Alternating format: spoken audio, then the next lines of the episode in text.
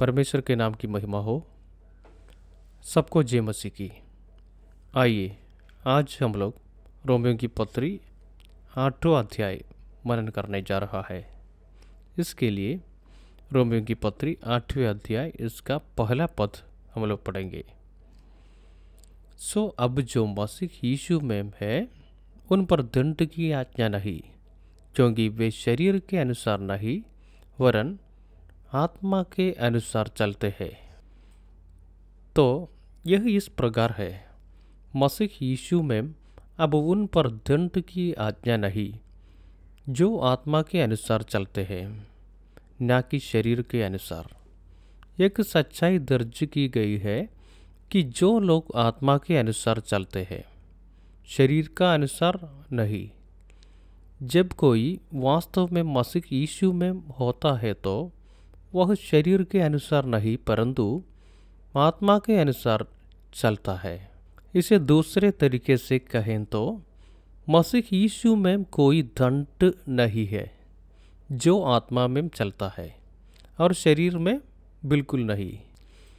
तब सत्य की आत्मा का वह महान कार्य जो परमेश्वर के पवित्र आत्मा ने हमें दिया है, हमें मसीह यीशु के द्वारा बनाया जाएगा। इसका मतलब इन क्राइस्ट मसीह के बिना यह जीवन जीना असंभव है। इसलिए आत्मा हमें वास करने का सबसे महत्वपूर्ण उद्देश्य हमें मसीह में लाना है। यह रोमियों की पत्री या परमेश्वर के वचन में एक बहुत ही महत्वपूर्ण अध्याय है। जैसा कि हम रोमियों की पत्री आठवां अध्याय के पहले पद से अध्ययन करते हैं, जब हम इसका अध्ययन आध्यात्मिक यात्रा के रूप में करते हैं तो यह हमें लाता है एट वर्सेस उनतीस। क्योंकि जिन्हें उसने पहले से जान लिया है उन्हें पहले से ठहराया भी है कि उसके पुत्र के स्वरूप में हो, ताकि वह बहुत भाइयों में पहलौठा ठहरे। तब प्रभु यीशु मसीह के स्वरूप के अनुरूप होने के लिए पूर्व नियम किया जाता है, जो बात हमें उस जीवन में लाती है वही है जो हमने रोमियों की पत्री के पिछले अध्यायों और रोमियों के आठवें अध्यायों में सीखी थी, जिसका हम अभी अध्ययन करने जा रहा है। लेकिन यह हमारे महिमा मंडन के साथ है कि हम पूरी तरह से अनुपालन करते हैं। वह क्षेत्र हमें इस अध्ययन में संक्षेप में सूचित करता है। लेकिन जैसा कि मैम ने पहले उल्लेख किया है, इस मामले की पूरी सच्चाई हमारे सामने तब आती है जब हम इब्रानी का पत्री पढ़ते हैं। आइए पहले हम रोमियों की पत्री आठवें अध्याय इसका दूसरा पद पढ़ेंगे। क्योंकि जीवन की आत्मा की व्यवस्था ने मसीह यीशु में मुझे पाप की और मृत्यु की व्यवस्था से स्वतंत्र कर दिया। फिर हमें बाहर क्या दिया है, यानी कागज के एक टुकड़े पर लिखा हुआ शब्द जो हमारे हाथ में दिया जाता है। वह शब्द वह है जो हम आत्मा में प्राप्त करते हैं, जीवन की आत्मा की व्यवस्था। फिर हम रोमियों की पत्री सातवें अध्याय के छठे पद पढ़ेंगे। परंतु जिसके बंधन में हम थे उसके लिए मरकर अब व्यवस्था से ऐसे छूट गए कि लेख की पुरानी रीति पर नहीं वरन आत्मा की नई रीति पर सेवा करते हैं। दूसरा कुरिन्थियों तीसरा अध्याय तीसरा पद। यह प्रकट है कि तुम मसीह की पात्री हो, जिसको हमने सेवकों की नाई लिखा और जो सियाही से नहीं परंतु जीवित परमेश्वर के आत्मा से, पत्थर की पट्टियों पर नहीं परंतु हृदय की मांस रूबी पट्टियों पर लिखी है। तो दोनों में यही अंतर है। स्वाई में लिखा एक शब्द, कागज पर लिखा हुआ शब्द, पत्थर की पटिया पर लिखा हुआ शब्द, परंतु जीवदे का वचन जीवन की आत्मा की व्यवस्था है और वह जीवदे परमेश्वर की आत्मा के द्वारा लिखा गया है। वह परमेश्वर का वचन है जो हमारे भीतर लिखा है, पत्थर की पटिया पर नहीं बल्कि हृदय की मांस की धाली पर। जब दूसरा कुरिन्थियों तीसरे अध्याय के छठे पद, इसका दूसरा भाग, क्योंकि शब्द मारता है पर आत्मा जिलाता है। यदि हम केवल पत्र पर भरोसा करते हैं तो हम आत्मा की सेवकाई को नहीं जानते हैं। वे अनजाने में हमें मार रहे हैं। यदि एक संगति में परमेश्वर का सेवक लगातार देह के दायरे से वचन का प्रचार करता है तो जो उसमें है वे मर रहे हैं। यही है ना, वह है मृत्यु सेवा। परंतु जब परमेश्वर का सेवक इस वचन को आत्मा में ग्रहण करता है और आत्मा के जीवन में रहता है और आत्मा में उस जीवन की आत्मा की शिक्षा देता है, तो वही वचन मरे हुओं को भी जीवन देता है। तब हमें जीवन की आत्मा के सिद्धांत और लिखित वचन के बीच के अंतर को समझना चाहिए। यह कहने का कि व्यवस्था में जीवन नहीं है, इसका यह अर्थ नहीं है कि व्यवस्था में जीवन नहीं है यदि कोई उन्हें आत्मा में ग्रहण नहीं करता है तो उस व्यवस्था का कोई जीवन नहीं है, ऐसे समझना है। इसके बाद भाव से ग्रहण करना चाहिए। यह रोमियों अध्याय आठ दूसरा पद है, क्योंकि जीवन की आत्मा की व्यवस्था ने मसीह यीशु में मुझे पाप की और मृत्यु की व्यवस्था से स्वतंत्र कर दिया। यह हम दो सिद्धांत देखते हैं, जीवन की आत्मा की व्यवस्था और पाप की व्यवस्था।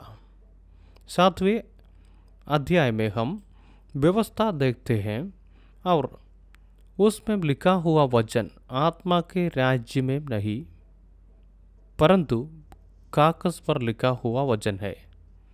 व्यवस्था और साथ ही बुद्धि का नियम, मन, विवेक के भीतर का नियम है। फिर हम यह हम चार दस्तावेज देखते हैं, व्यवस्था, समझ की व्यवस्था, पाप की व्यवस्था और जीवन के आत्मा की व्यवस्था। सातवें अध्याय में मन की व्यवस्था और पाप की व्यवस्था के बीच युद्ध है, अर्थात रोमियों की पत्री सातवें अध्याय इसका तेईसवां पद, परंतु मुझे अपने आँखों में दूसरे प्रकार की व्यवस्था दिखाई पड़ती है जो मेरी बुद्धि की व्यवस्था से लड़ती है।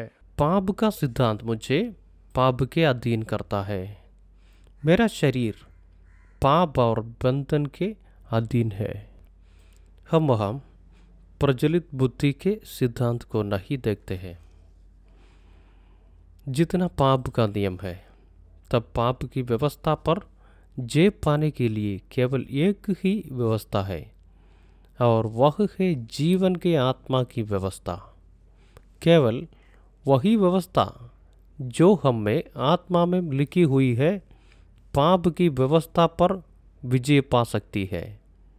सच्चाई यह है कि परमेश्वर के बच्चों लोगों का एक बड़ा समूह पाप में जी रहा है क्योंकि वे पाप पर विजय प्राप्त नहीं कर सके। यह वचन में जीवन की आत्मा की व्यवस्था के रूप में नहीं लिखा गया है। यह उसके लिए परमेश्वर के सामने नहीं बैठता है। जो लोग आत्मा में चलना शुरू करते हैं वे हमारी बाइबल के वचनों को आत्मा की व्यवस्था के रूप में ग्रहण करेंगे, तब अवश्य ही कुछ मार्ग होनी चाहिए, अर्थात आत्मा के अनुसार चलना। हमें शुरुआत में हंड्रेड परसेंट में बड़ा नहीं हो सकता है, क्योंकि यह क्रमिक विकास है, यही आध्यात्मिक विकास है। जब हम वचन प्राप्त करते हैं तो वचन हमें उसके अनुसार दिया जाता है। पहला पतरस दूसरा अध्याय दूसरा वाक्य, नए जन्मे हुए बच्चों की नई निर्मल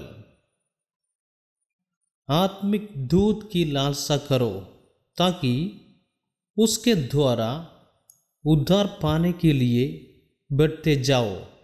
यह पहला है, वह भी आत्मा में ही खोजना होगा, लेकिन यह इतना ठोस भोजन नहीं है जो हमें उद्धार के लिए बढ़ने के लिए शब्द का शुद्ध दूध देता है।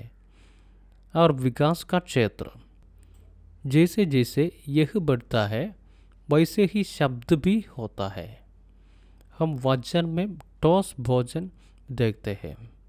मैं क्रूस का वजन देखता हूँ, जैसा कि मुझे अंत के दिनों की याद दिलाई गई है। न्याय का शब्द, उच्चतम स्तर का शब्द।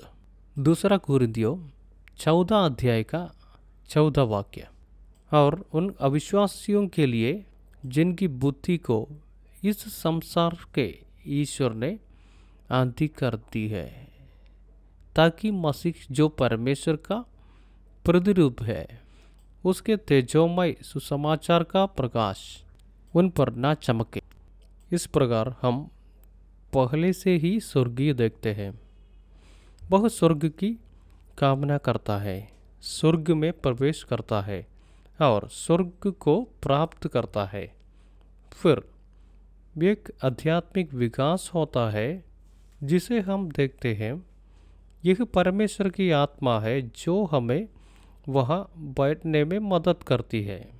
यह सत्य का आत्मा और परमेश्वर का वचन है जो हमें वास करता है, और इसलिए यह हमारी धन्य संगति और हमारी आध्यात्मिकता के साथ, हमारे संबंध के साथ है कि हम आध्यात्मिक रूप से विकसित होते हैं। हम उस वृद्धि को प्राप्त करते हुए पाप की परिस्थितियों पर विजय पाते हैं। जीवन शैली बदलती है, समुदाय बदलते हैं, प्रार्थना जीवन बदलते हैं। यह सब विकास के लिए नीचे आता है, और हम इन सभी क्षेत्रों में वृद्धि या अंदर देखना शुरू करते हैं। तो इस प्रकार हमारी आत्मा जीवन की आत्मिक के सिद्धांत से भर जाती है।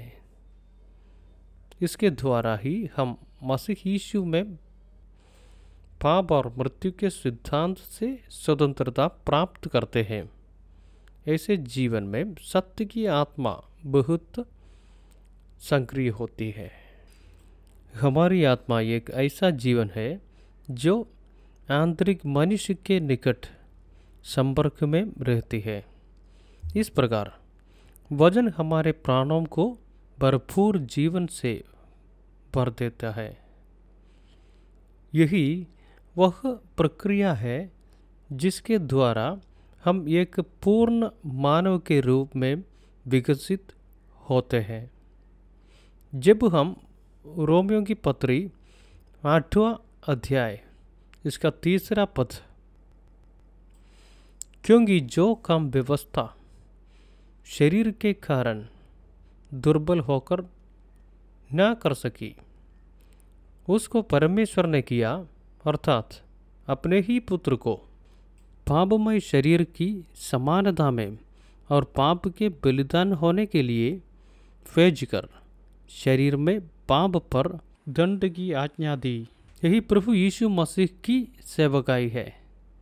तब व्यवस्था शरीर की दुर्बलता के कारण ऐसे नहीं कर सकी।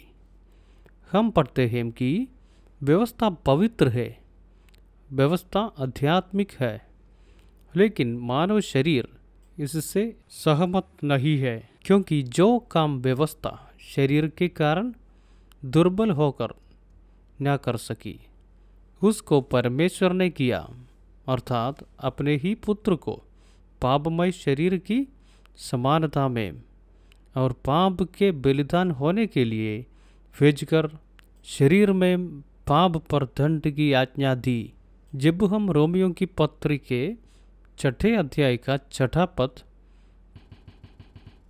क्योंकि हम जानते हैं कि हमारा पुराना मनुष्यत्व उसके साथ क्रूस पर चढ़ाया गया ताकि पाप का शरीर व्यर्थ हो जाए, ताकि हम आगे को पाप के दासत्व में ना रहे। हमारे प्यारे प्रभु ने क्रूस पर सही किया। जब हम सभी के पापों को अपने शरीर में वहन करते हुए अंतिम आदम को क्रूस पर चढ़ाया गया था। जब वे लोग जो मसीह में परिवर्तित होने के लिए बपतिस्मा लेते हैं, इसके आध्यात्मिक संदेश को समझते हैं और एक व्यवस्था में आते हैं, यह वचन के अनुसार जीने का नियम है। परमेश्वर हमें सत्य की आत्मा देता है, लेकिन यह तब होता है जब हम आत्मा की आज्ञाकारिता में रहते हैं। जब व्यवस्था पुराने नियम में इस्राएल के बच्चों के लिए एक मृत दस्तावेज बन गया, यह परमेश्वर के बच्चों नए नियम के विश्वासियों के लिए जीवन की व्यवस्था होगी। सत्य की आत्मा ही हमारा आत्मा है। प्रभु यीशु मसीह इस पृथ्वी पर आए, मर गए, घाटे गए, जी उठे और पिता के पास गए ताकि हम सत्य की आत्मा को प्राप्त कर सके। उसका पहला कार्य पिता के पास जाना है और प्रायश्चित या प्रायश्चित के बाद अगला कार्य पवित्र आत्मा को हमारे पास भेजना है। यदि आज हमारे पास पवित्र आत्मा नहीं होता तो प्रभु क्रूस पर जो कुछ भी नहीं कर सकते थे, वह हमारे लिए एक वास्तविकता बन जाता है। जो कार्य प्रभु ने क्रूस पर किए थे वे हमारे पास कभी नहीं आ सकते थे, क्योंकि यदि हम अपराध बोध की भावना रखना भी चाहते हैं तो भी हमारे पास केवल पवित्र आत्मा ही हो सकती है। यह सत्य का आत्मा है जो हमें पाप, धार्मिकता और न्याय के बारे में जागरूक करता है। पवित्र आत्मा हमें वचन के द्वारा पश्चाताप की ओर ले जाता है।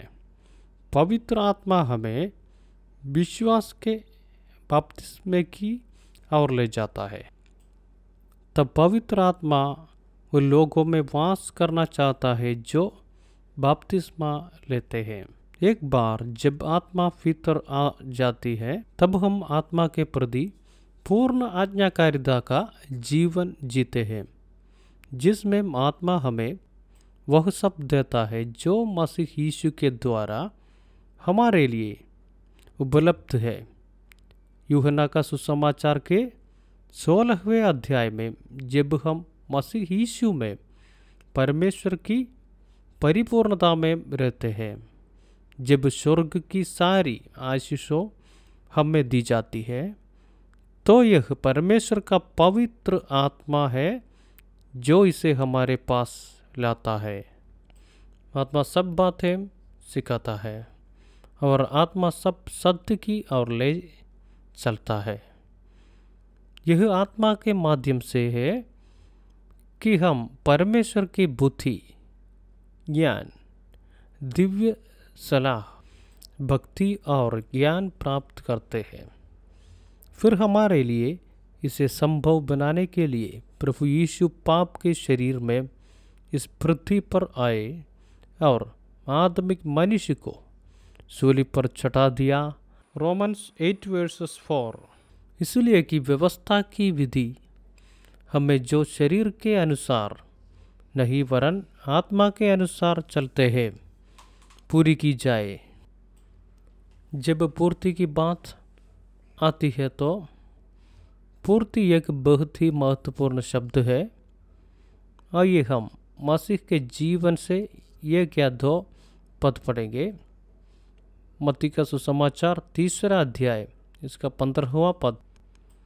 यीशु ने उसको यह उत्तर दिया कि अब तो ऐसा ही होने दें, क्योंकि हमें इसी रीति से सब धार्मिकता के पूरा करना उचित है। आइए हम व्यवस्था के न्याय को पढ़ें और अमल करें, तब परमेश्वर की वह धार्मिकता जो व्यवस्था में है आत्मा के द्वारा पूरी होती है। इतने सारे लोग आज इसके बारे में नहीं जानते हैं, क्योंकि यह व्यवस्था क्या है इसकी कोई सही शिक्षा नहीं मिलता है। इसलिए कि इस व्यवस्था को ख़त्म कर देना चाहिए, अर्थात मूसा की पुस्तक, भविष्यद्वक्ताओं की पुस्तक और वचन संहिता पुराने नियम को अस्वीकार करने की स्थिति में है। यह पुराना नियम नहीं है, यह परमेश्वर का वचन है। पुराना नियम पत्र में लिखा गया एक दस्तावेज है, पुस्तक में लिखा गया दस्तावेज। इंग्लिश में कहते हैं ओल्ड टेस्टामेंट। नया नियम हमारे भीतर आत्मा में लिखा हुआ दस्तावेज है। सत्ताईस पुस्तकों में प्रभु की शिक्षा है, और यदि यह यही है तो यह पत्थर में लिखा हुआ दस्तावेज है, पुस्तक में लिखा हुआ दस्तावेज है। हम जिस पुराने नियम की बात कर रहे हैं और जिस नए नियम की हम बात कर रहे हैं उसमें कोई अंतर नहीं है। ओल्ड टेस्टामेंट और न्यू टेस्टामेंट किसने लिखा? क्योंकि यह सब एक व्यवस्था है, परमेश्वर की आवाज़। तब यीशु मसीह धरती पर आए। उन लोग आत्मा में वचन प्राप्त नहीं किया। जब यह मूसा को दिया जाता है तो यह पत्थर में लिखा होता है। हमारे पास अभी भी कागज पर है, लेकिन हमारा भाग्य उन लोगों के लिए है जो आत्मा की आज्ञाकारिता के अधीन है। इसे जीवन की आत्मा के दस्तावेज के रूप में लिखा जाएगा। फिर जब मुझे पुराने नियम को पूरा करने के लिए कहा गया तो याद दिलाया गया कि बलिदान के सभी नियम पूरे किए गए थे। बलिदान नियम वह निर्दोष फेट का बच्चा था। यह एक तैयार बर्तन था, एक तैयार शरीर। परमेश्वर, आपने मुझे एक शरीर दिया है। मेमने की न्याय जब वह बलि करके वेदी पर रखा जाता है तो वह आज्ञाकारिता से भर जाता है, जैसा कि प्रभु यीशु ने कहा कि इसमें कोई हलचल नहीं। वह क्रूस पर अपनी मृत्यु तक आज्ञाकारी बने रहे। वह सूली पर अपनी मृत्यु तक सुगंध बन गया। फिर उन्होंने जीवन भर उन सभी यज्ञों को पूरा किया, जैसा कि हम सात त्योहारों को देखते हैं। उसने अपने पूरे जीवन में यह सब किया। उसने फसह नहीं मनाया, परंतु फसह का बलिदान बन गया। अख़मीरी रोटी देखने से अख़मीरी रोटी निकली अखमीरी रोटी के बिना एक मेमना, स्वर्ग की रोटी जो स्वर्ग से उतरी। पहला फल यहदा की एक फूला लेकर मंदिर ना ले जाए। अपने जीवन में पहली बार वह अपने पिता के घर में महायाजक बना, तभी उसकी पूर्ति होती है। पिंतकोस्त वह है जिसे हम पुराने नियम में जीवित आत्मा पिंतकोस्त के रूप में देखते हैं। पिंतकोस्त में एक मंदिर है। आत्मा, मंदिर और वचन इन तीन लोगों में है।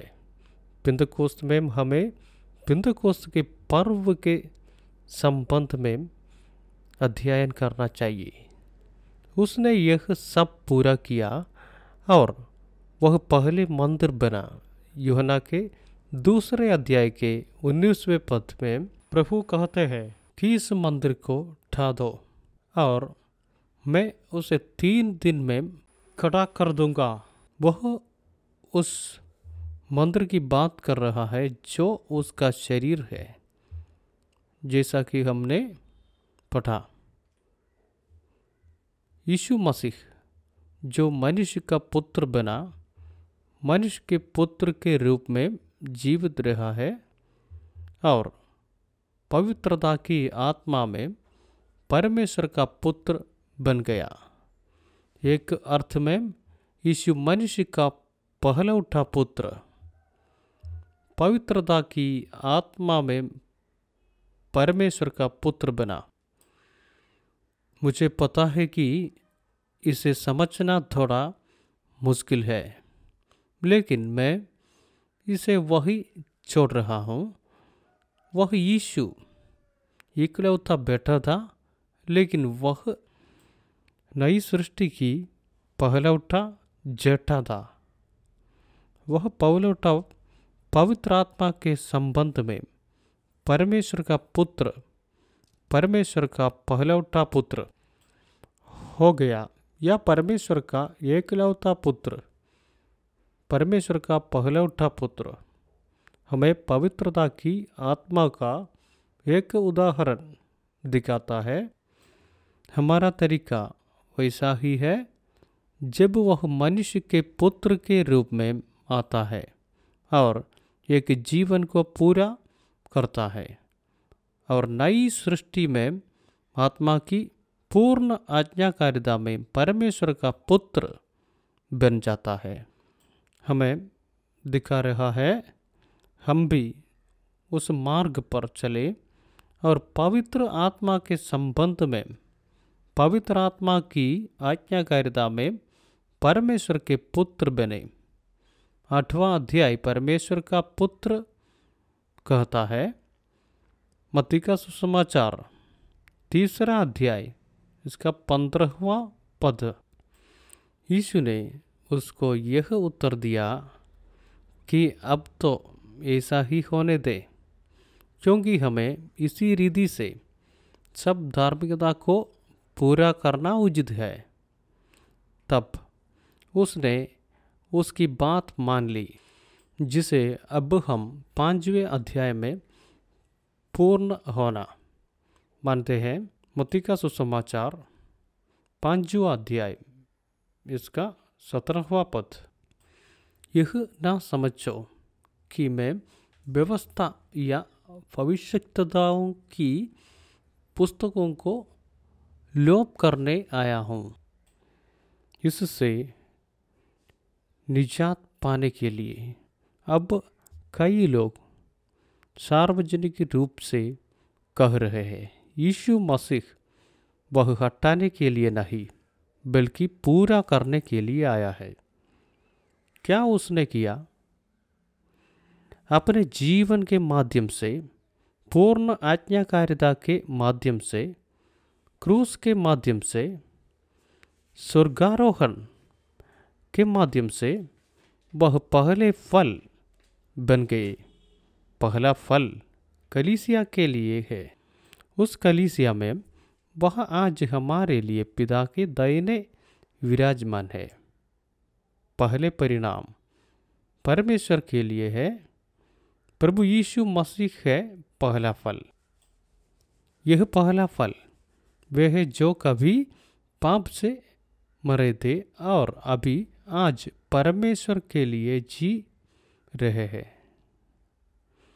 मत्ती के सुसमाचार का पांचवा अध्याय इसका अठारहवां पद, लोभ करने नहीं परंतु पूरा करने आया हूँ, क्योंकि मैं तुमसे सच कहता हूँ कि जब तक आकाश और पृथ्वी ढल ना जाए तब तक व्यवस्था से एक मात्रा या बिंदु भी बिना पूरा हुए नहीं ढलेगा। यह प्रभु यीशु मसीह के वचन है। मत्ती का सुसमाचार पांचवा अध्याय इसका उन्नीसवा पद, इसलिए जो कोई इन छोटी से छोटी आज्ञाओं में से किसी एक को तोड़े और वैसा ही लोगों को सिखाए वह स्वर्ग के राज्य में सबसे छोटा कहलाएगा, परंतु जो कोई उनका पालन करेगा और उन्हें सिखाएगा वही स्वर्ग के राज्य में महान कहलाएगा। तो यह यहाँ है। आइए अब हम रोमियों की पत्री के आठवें अध्याय चौदह पद, इसलिए कि व्यवस्था की विधि हमें जो शरीर के अनुसार नहीं वरन आत्मा के अनुसार चलते हैं पूरी की जाए, इस प्रकार हम न्याय की पूर्ति को तीन स्थानों पर देखते हैं। यीशु कहते हैं कि मैं व्यवस्था को हटाने नहीं आया हूँ, मैं प्रोफेट्स को हटाने नहीं बल्कि उन्हें पूरा करने आया था। यहाँ हम रोमियों की पत्र के आठवें अध्याय के चौदह पद में पढ़ते हैं। वह बहुत महत्वपूर्ण है कि शरीर को नहीं बल्कि आत्मा को है। आज्ञा मानने वालों में व्यवस्था की धार्मिकता पूरी हो तब फसह का पर्व हमें अवश्य पूरा होना चाहिए। हमें फसह का बलिदान चढ़ाने की आवश्यकता नहीं है, लेकिन हमें फसह की क्षमा नया नियम प्राप्त होता है, जैसा कि इब्रानियों की दसवें अध्याय के उन्नीसवें पद जब हम लोग पढ़ते हैं, सो हे भाइयों जबकि हमें यीशु के लोहू के द्वारा उस नए और जीवित मार्ग से पवित्र स्थान में प्रवेश करने का हियाव हो गया है। खून में बहुत सी चीज़ों होती है, यह सब हमारे जीवन में पूरा होना चाहिए। पहला पत्रस का पहला अध्याय इसका सोलहवें पद अभी हम लोग देखेंगे, क्योंकि लिखा है कि पवित्र बनो क्योंकि मैं पवित्र हूँ। तब हमारे जीवन में खमीर की अनुपस्थिति हमारा जीवन में पूरा होना चाहिए। वह कैसे होगा? आत्मा की आज्ञाकारिता के जीवन में। यीशु पहला फल है और हम एक तरह से पहले फल है। एक तरीके से इसी प्रकार का पिंतकोस्त को पूरा किया जाना चाहिए और पवित्र आत्मा से बपतिस्मा लिया जाना चाहिए। आत्मा की परिपूर्णता, आत्मा की आज्ञाकारिता, आत्मा की शक्ति, अभिषेक सभी को आत्मा में प्राप्त होना चाहिए। इसकी शुरुआत की बपतिस्मा से होती है। आत्मा की परिपूर्णता वहाँ है जहाँ आत्मा रहती है, आत्मा के अनुसार चलती है, शैतान और उसको गिरोह को हरा देता है। संसार, शरीर की वासना, हमकों की वासना और जीवन के अभिमान से दूर हो जाता है।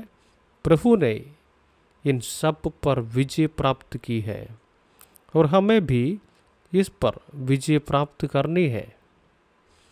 इस प्रकार हमें आत्मा की शक्ति और आत्मा के अभिषेक के साथ प्रभु की सेवा करनी चाहिए, तो उस जीवन में आत्मा का अनुसरण करने वाला जीवन में हमारे आध्यात्मिक गृह का निर्माण होता है। यूहन्ना दूसरा अध्याय उन्नीसवां पद, यीशु ने उनको उत्तर दिया कि इस मंदिर को ढा दो और मैं उसे तीन दिन में खड़ा कर दूंगा। यह मंदिर है जो उसका शरीर, और दूसरा चीज है जीवित पत्थर। पहला पतरस दूसरा अध्याय चौदह और पांचवा वाक्य, उसके पास आकर जिसे मनुष्यों ने तो निकम्मा ठहराया परंतु परमेश्वर के निकट चुना हुआ और बहुमूल्य जीवता पत्थर है, वह पत्थर जिसे स्वर्ग में परमेश्वर ने कीमती माना। जब हम उस जीवित पत्थर के पास आए, पहला पतरस दूसरा अध्याय पांचवा पद, तुम भी आप जीवते पत्थरों की नाई आत्मिक घर बनते जाओ, आत्मिक घर बनते जाते हो जिससे याजकों का पवित्र समाज बनकर ऐसे आत्मिक बलिदान चढ़ाओ जो यीशु मसीह के द्वारा परमेश्वर को ग्राह्य हुआ हो। इफिसियों की पत्री दूसरा अध्याय बीसवा पद, और प्रेरितों और भविष्यद्वक्ताओं की नेव पर जिसके कोने का पत्थर मसीह यीशु आप ही है बनाए गए हो। इफिसियों की पत्री दूसरा अध्याय बाईसवा पद, जिसमें तुम भी आत्मा के द्वारा परमेश्वर का निवास स्थान होने के लिए एक साथ बनाए जाते हो। जिस भवन में कलीसिया बनाया जा रहा है वह अगला मानक है। मैम ने इसके दूसरे स्तर का जिक्र नहीं किया। यह परिवार का मंदिर है, उस व्यक्ति के जीवन का मंदिर जो वह हमारा शरीर है। अगला मंदिर परिवार है। परिवार में पत्नी और पति, पति पत्नी, पुरोहित, पुरोहित का सहारा और बच्चे एक ही आकार के हो जाते हैं।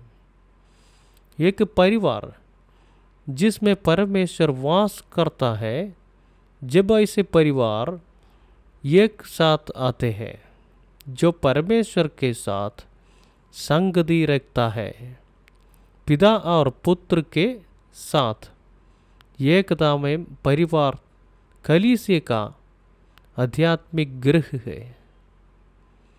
जब यह सब एक साथ आता है, एक वह है जो पहला तिमोथियुस के तीसरे अध्याय के पंद्रहवें पद में है कि यदि मेरे आने में देर हो तो तू जान ले कि परमेश्वर का घर जो जीवदे परमेश्वर की कलीसिया है और जो सत्य का खंभा और नेव है, उसमें कैसा बर्ताव करना चाहिए।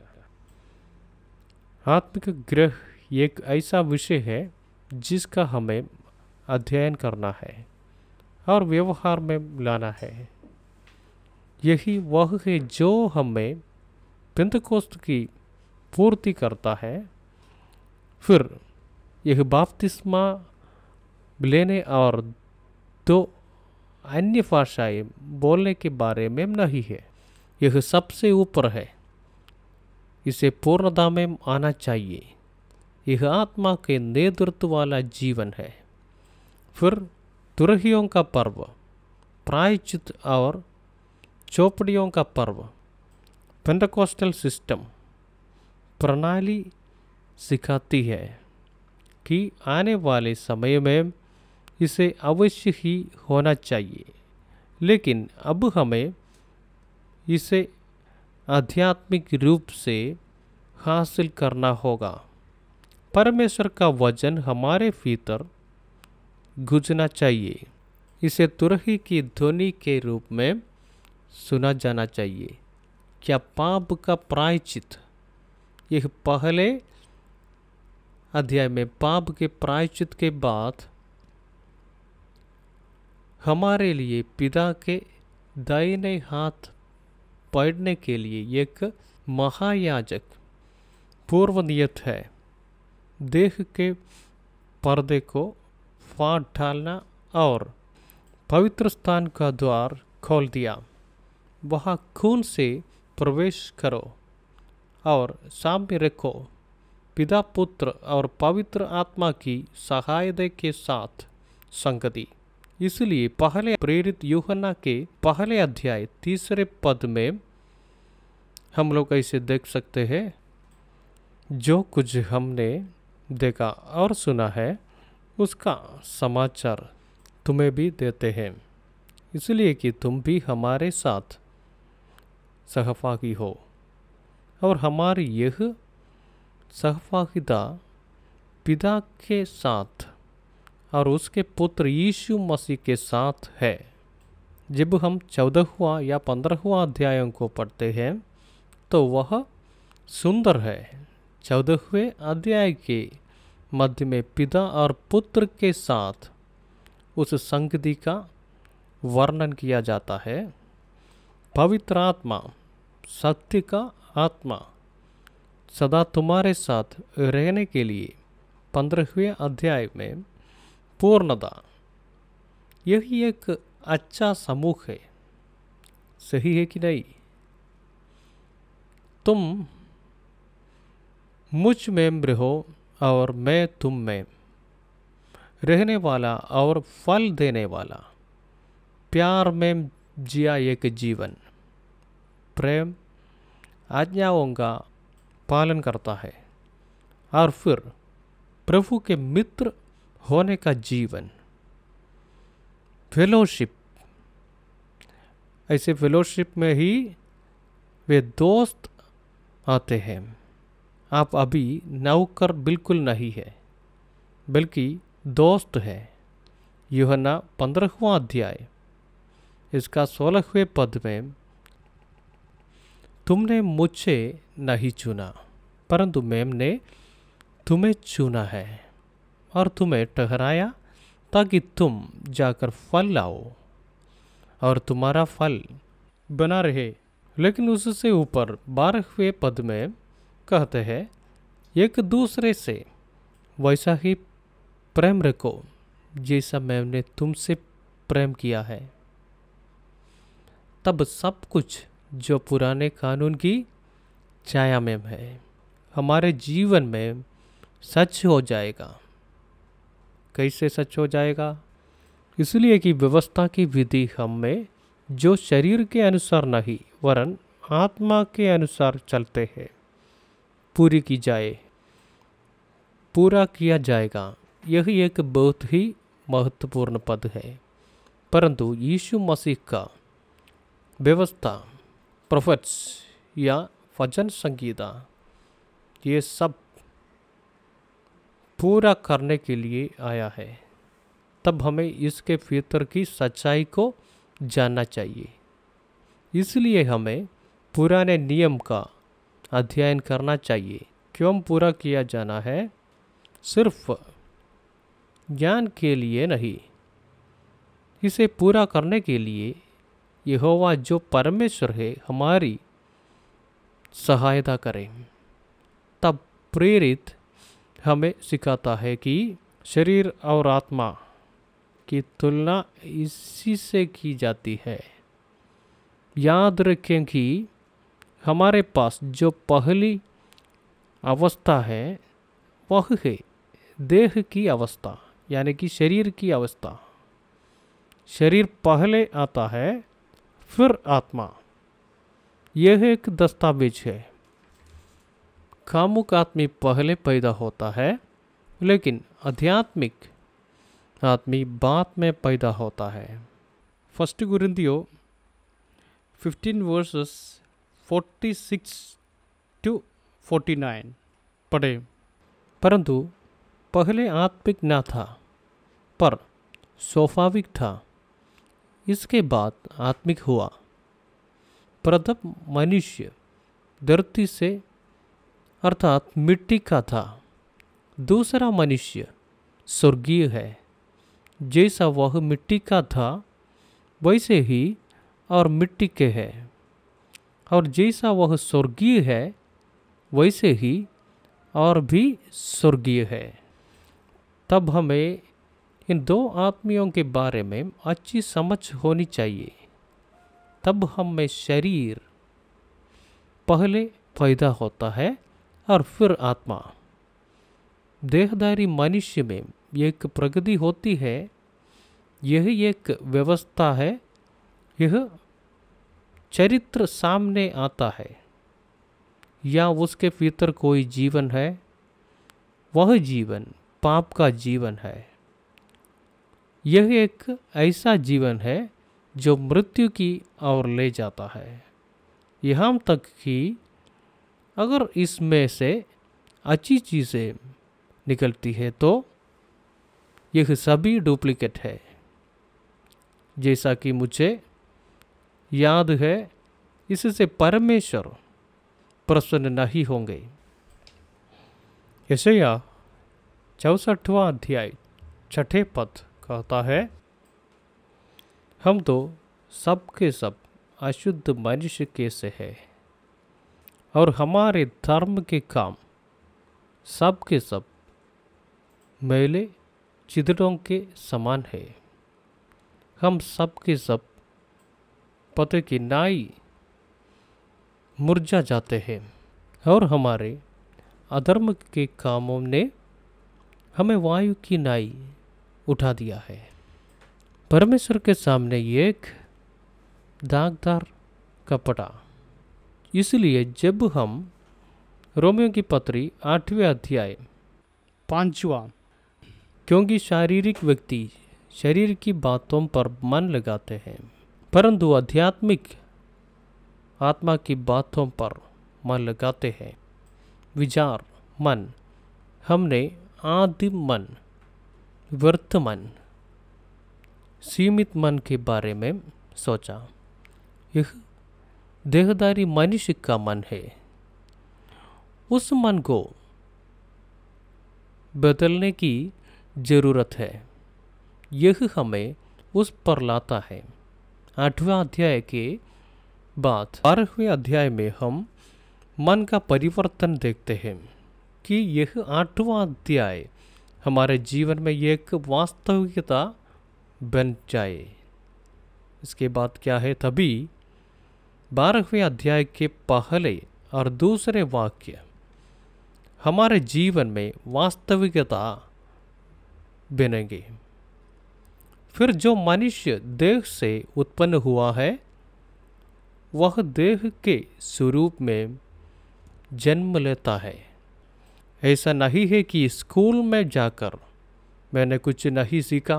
इसमें दोष, कलह, ईर्ष्या, भौतिकवाद, संसार का प्रेम, ये सब बिना किसी भेदभाव और सभी शास्त्रों के एक साथ स्वीकार किए जाने के सौदे के रूप में सामने आए हैं। यह बढ़ता है और बहुत आसानी से उस दुनिया से जुड़ जाता है जो वह बन गई है। जब कोई बच्चा बड़ा हो रहा होता तो उसे बहुत सी चीज़ें सिखाने की ज़रूरत होती है। अगर हम एक खिलौना खरीदते हैं और हमारे दो बच्चे हैं तो हमें उन्हें यह सिखाने की ज़रूरत नहीं है कि इसका इस्तेमाल कैसे करना है। यह वहाँ है, आप देखते हैं।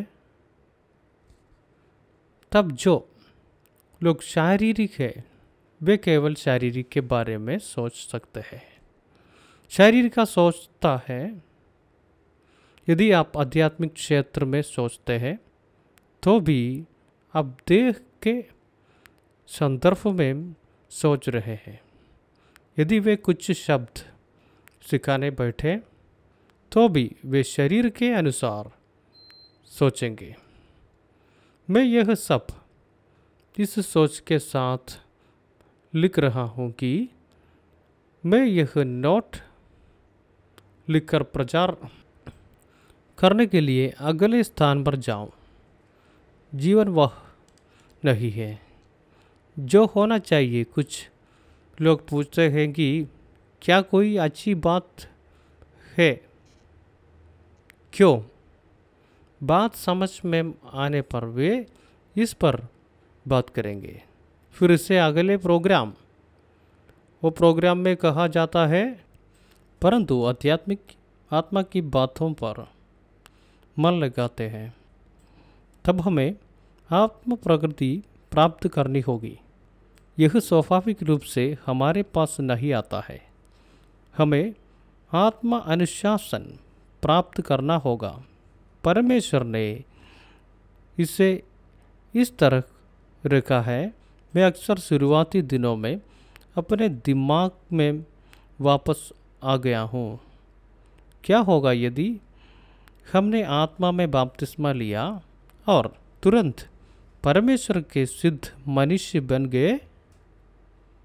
एक सवाल है, लेकिन ऐसा नहीं है कि परमेश्वर ने इसे कैसे बनाया, क्योंकि एक बच्चा एक पूर्ण विकसित इंसान के रूप में पैदा नहीं होता, बल्कि एक बच्चा एक बच्चे के रूप में पैदा होता है और उस बच्चे को एक एक करके सीखना चाहिए।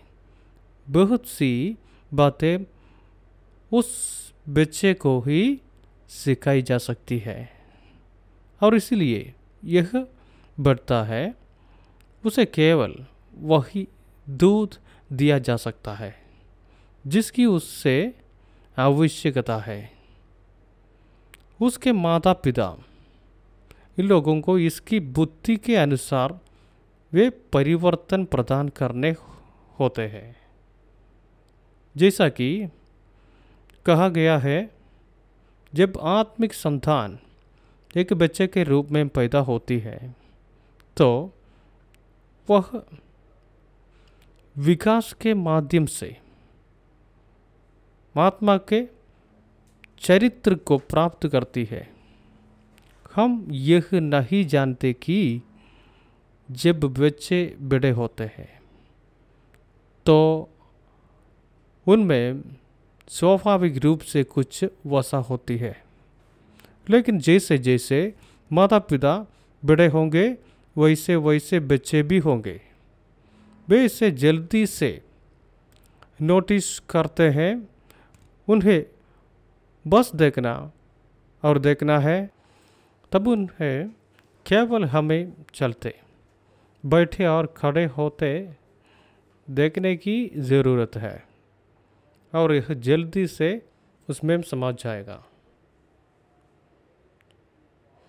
यही कारण है कि संतान अक्सर माता पिता की विशेषताओं को प्राप्त करते हैं, लेकिन अगर हम स्वप्रकृति में आना चाहते हैं तो हमें उसके लिए परमेश्वर की उपस्थिति में बैठना होगा।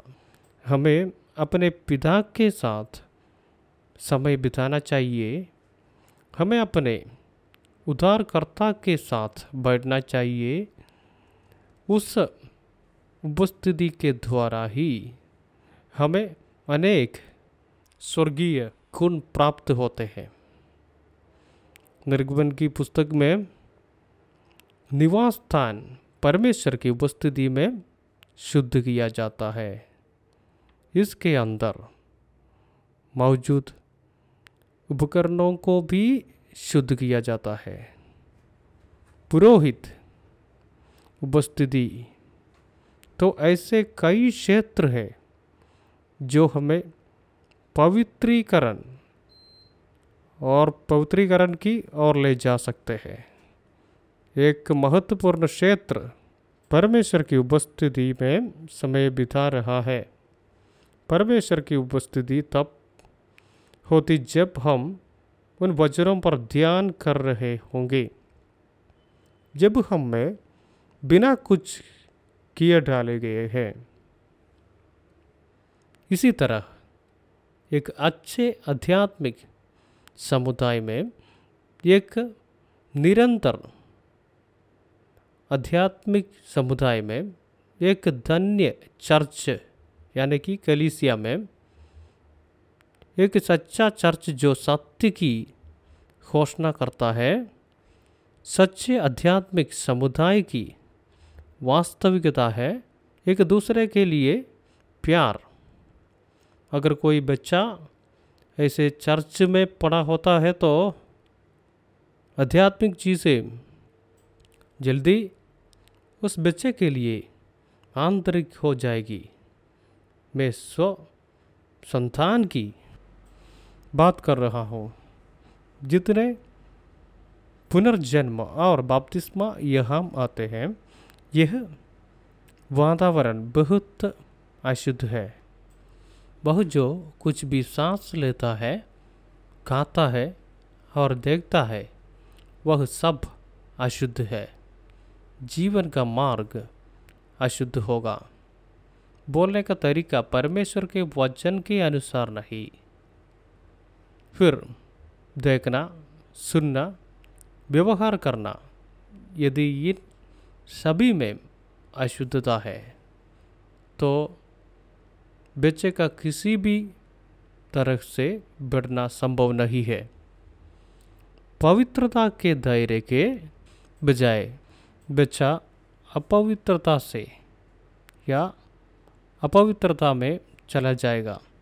हम जिस वातावरण में बढ़ते हैं वह बहुत महत्वपूर्ण है और निश्चित रूप से हमें यह आत्मा स्वभाव परमेश्वर के वचन के प्रकाशन में मिलता है। धार्मिकता का वचन, तब हमारे पास धार्मिकता का चरित्र होना चाहिए और प्रार्थना जीवन ईश्वर की उपस्थिति है, तब हमें आध्यात्मिक रूप से विकसित होने के लिए यह सब समझना चाहिए और उसके लिए खुद को प्रत्येक स्थिति में रखना चाहिए।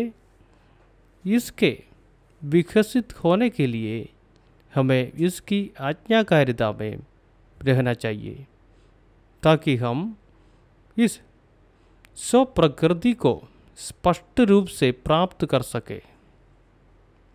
तब जो लोग शारीरिक है वे कभी भी आत्मा के द्वारा सोचने में सक्षम नहीं होंगे। आत्मा के स्वरूप में आए बिना आत्मा में क्या है इसके बारे में सोचना संभव नहीं है। तब हमें इसकी आवश्यकता होती है। यह कोई ऐसी चीज़ नहीं है जो हम स्वयं प्राप्त करते हैं। कुछ उपलब्ध होंगे, जैसा कि मैंने पहले कहा। अगर हम ऐसे क्षेत्र में जा रहे हैं जहाँ हम एक मॉडल है तो हम इसे थोड़ा सा प्राप्त करेंगे, परंतु उन्हें इसे स्वयं प्राप्त करना चाहिए। एक परमेश्वर के साथ संगति में, परमेश्वर के वचन में, आत्मा की आज्ञाकारिता में प्राप्त किया जाना चाहिए। इसलिए यदि आप आत्मा के अनुसार चलना चाहते हैं तो आपको एक मन्नत लेनी होगी। जाओ और परमेश्वर के सामने बैठो और एक मन्नत लो या परमेश्वर से कहो, मुझे आत्मा में रहना चाहिए। इसके लिए हमें हर दिन परमेश्वर के सामने रोना चाहिए। प्रभु में आत्मा में रहना चाहता हूँ। फिर बिना सोचे समझे हम बाइबल कम पढ़ते हैं और स्वभावों और समूहों में जाते हैं। जो लोग आध्यात्मिक रूप से जीते हैं और इस तरह की सोचना के बिना कभी भी आध्यात्मिक रूप से विकसित नहीं हो पाएंगे। अच्छी वाणी में अन्य भाषा बोल सकता है, अच्छी बातें कर सकते हैं, इसका प्रचार किया जा सकता है, लेकिन आध्यात्मिक विकास इन सबसे ऊपर है। आत्मिक विकास इन सबसे ऊपर है। यह विचार है, विचार का क्षेत्र। आइए इसे स्वयं आजमाएं। हम सुबह से सही सोचते हैं। जब हम सुबह उठते हैं और अपने दांत ब्रश करते हैं और उनके बाद अपने दांत ब्रश करते समय हम क्या सोच रहे होते हैं, तो चलिए इसे आजमाते हैं। मैं इससे सालों पहले आजमा रहा था, और जब हम उस विचार को अपने ध्यान में परमेश्वर के पास लाते हैं, तो एक समय के बाद हम केवल परमेश्वर के बारे में सोच रहे होते हैं। मैं सच कह रहा हूँ, बिल्कुल सच। जब कोई दूसरा विचार आता है तो हम जानते हैं कि यह एक अवांछित विचार है, और हम तुरंत इसे फटकार लगाते हैं। अभी हम लोग इफिसियों की पत्री पांचवा अध्याय इसका ग्यारहवें पद पढ़ेंगे। और अंधकार के निष्फल कामों में सहभागी ना हो, वरन उन पर उलाह ना दो। इसे हम पर वाही ना होने दें। कुछ लोग हमेशा सोचते हैं क्या क्या नहीं चाहते हैं। वही हमारे भीतर देह का वह क्षेत्र जो सोचता है वह सब विपरीत है। ऐसा नहीं है कि हम इसमें रहते हैं, और कुछ के लिए यह एक तरह का मनोरंजन है। वे विरोधाभासी सोच, ये सोच का मनोरंजन करते हैं, जिससे कतरा फायदा हो जाता है। आसन एक कारात्मक व्यक्ति है जिसके बारे में सोचना है। वे जो कुछ भी देखते हैं वही देखते हैं जो वे नहीं चाहते। यह मानवीय स्थिति है। मैं एक उदाहरण देना चाहता हूँ। यदि मैं एक वाइट पत्र पर एक काली बिंदी लगाता हूँ और आपको दिखाता हूँ कि आप क्या देखेंगे, वाइट पत्र या ब्लैक स्पॉट देखें, वह स्थान दिखाई देता है। मैं आपसे पूछ रहा हूँ, मैंने इसे जमाया है और इसमें एक काला बिंदु है, है ना? बाकी सब सफ़ेद है। हमें कुछ भी सफ़ेद नहीं दिखता है। हम वह काला धब्बा देखते हैं। यह हमारे लिए एक कृतापूर्ण उदाहरण की तरह लग सकता है, लेकिन हम है जब हम किसी को देखते हैं तो सबसे पहले हम देखते हैं कि उसमें चाई नहीं है। लेकिन अगर ऐसा कुछ है जिसे हम नहीं चाहते हैं, तो हमारे दिमाग में तुरंत यही बात आती है। यह ठीक है, हमारे पास हालांकि शब्द है, तो सोच एक बड़ा क्षेत्र है जिसे हमें रखना है। जब हम स्वपुरुष बन जाते हैं तो हम इस स्वप्रकृति में आ जाते हैं, जैसा कि हम फिलिपियों की पत्री चौथा अध्याय इसका आठवां पद पढ़ते हैं। निदान है भाइयों, जो जो बातें सत्य है, और जो जो बातें आदरणीय है, और जो जो बातें उचित है, और जो जो बातें पवित्र है, और जो जो बातें सुहावनी है, और जो जो बातें मनभावनी है, निदान जो जो सद्गुण और प्रशंसा की बातें हैं उन्हीं पर ध्यान लगाया करो। हम सोचने लगे हैं, इसकी शुरुआत शादी के बारे में सोचने से होती है। फिर एक बार खुद को परखें, मैं बीच में क्या सोच रहा हूँ, मैं पिछले एक घंटे से क्या सोच रहा था। अगर हमारे पास मशीन होती तो बहुत अच्छा होता, लेकिन हमारे पास ऐसी कोई मशीन नहीं है। हमें बस इतना करना है कि हम खुद को देखें, अर्थात शरीर का सोच ही मृत्यु है। यदि हम शरीर पर मन लगा रहे हैं तो यह हमें मृत्यु की ओर ले जाता है। परंतु रोमियों की पत्री आठवां अध्याय इसका सातवें पद ऐसे बोलता है, शरीर पर मन लगाना तो मृत्यु है, परंतु आत्मा पर मन लगाना जीवन और शांति है। क्योंकि शरीर पर मन लगाना तो परमेश्वर से बैर रखना है, क्योंकि ना तो परमेश्वर की व्यवस्था के अधीन है और ना हो सकता है। वहाँ आपको कानून नाम का एक शब्द दिखाई देता है। परमेश्वर का वचन एक परीक्षा का मैदान है। क्या मैं वचन को पढ़ना चाहता हूँ? जब हम पहली बार इसे शुरू करते हैं, वो एक सवाल है, क्या आपको वचन पढ़ते समय नींद आती है? क्या आपको वचन सुनते समय नींद आती है?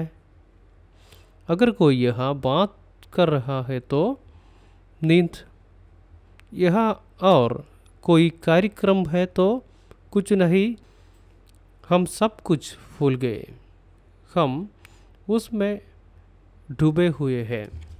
हम अगले तीन से चार घंटे नहीं जानते, मुँह नहीं खुलेगा।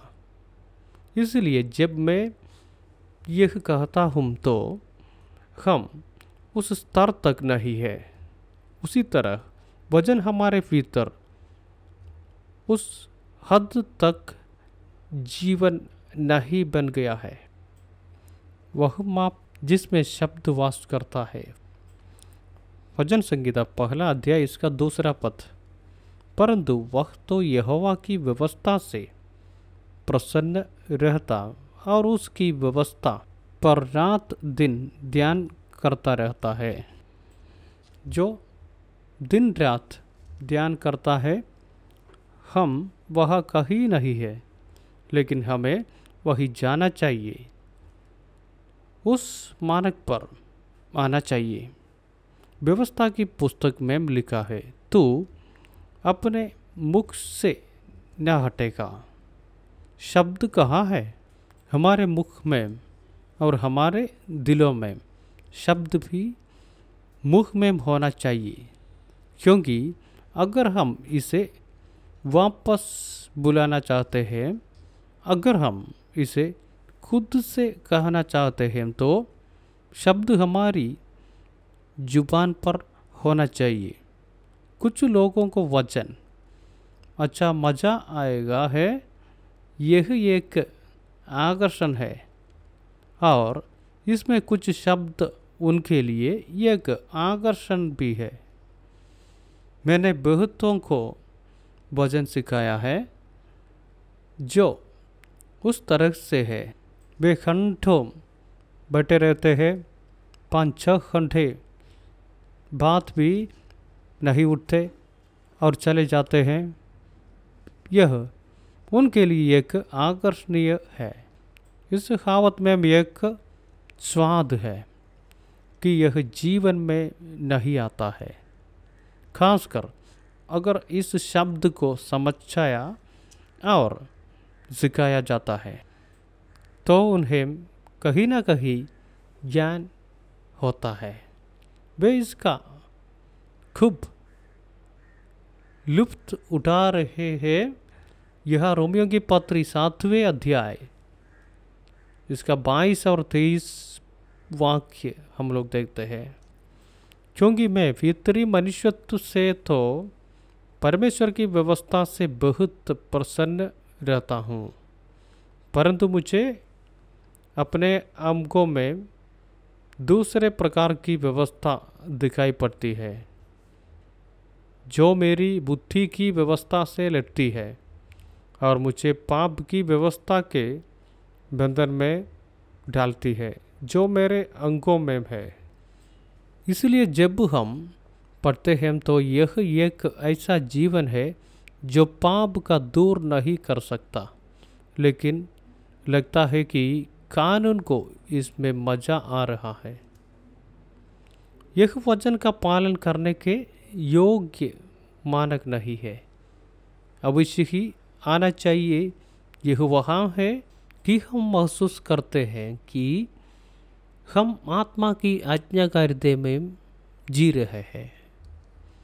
आत्मा का कार्य हमारे भीतर है। यह कहता है कि शब्द मन से सीखा जाता है और कई बुद्धि से कुछ है, उसमें आत्मा का कार्य नहीं है। हम जानते हैं कि आत्मा का कार्य हम में है या नहीं। परमेश्वर का आत्मा हमें वचन को जीवन की आत्मा के दस्तावेज के रूप में देता है या नहीं। उस जीवन में जो वचन के अनुसार जीता है वे साफ तौर पर कहेंगे मैं ऐसा नहीं कर सकता। हम एक ऐसी दुनिया में रहते हैं जहाँ सब कुछ बसा हुआ है। जब चर्च में समझौता होगा तो सभी उसके साथ जाएंगे क्योंकि उन्होंने इसका अनुभव नहीं किया है, परंतु उसमें से एक जो सचमुच वचन में लिखा हुआ है कहेगा नहीं, मैं वैसा नहीं कर सकता। यह मेरी आंतरिक आज्ञा के विरुद्ध है, मैं उस पर खरा नहीं उतर सकता। हम जानते हैं कि चर्च में चाहे कितनी भी हरकतों क्यों ना हो, हम सभी आमतौर पर उसके साथ जाते हैं। इसमें कोई कुछ नहीं कहेगा, कुछ इसका आनंद लेते हैं। इसमें गीत है और अब नृत्य है। कुछ कहेंगे ठीक है, यह अच्छे गाने हैं, अब अच्छे नृत्य है।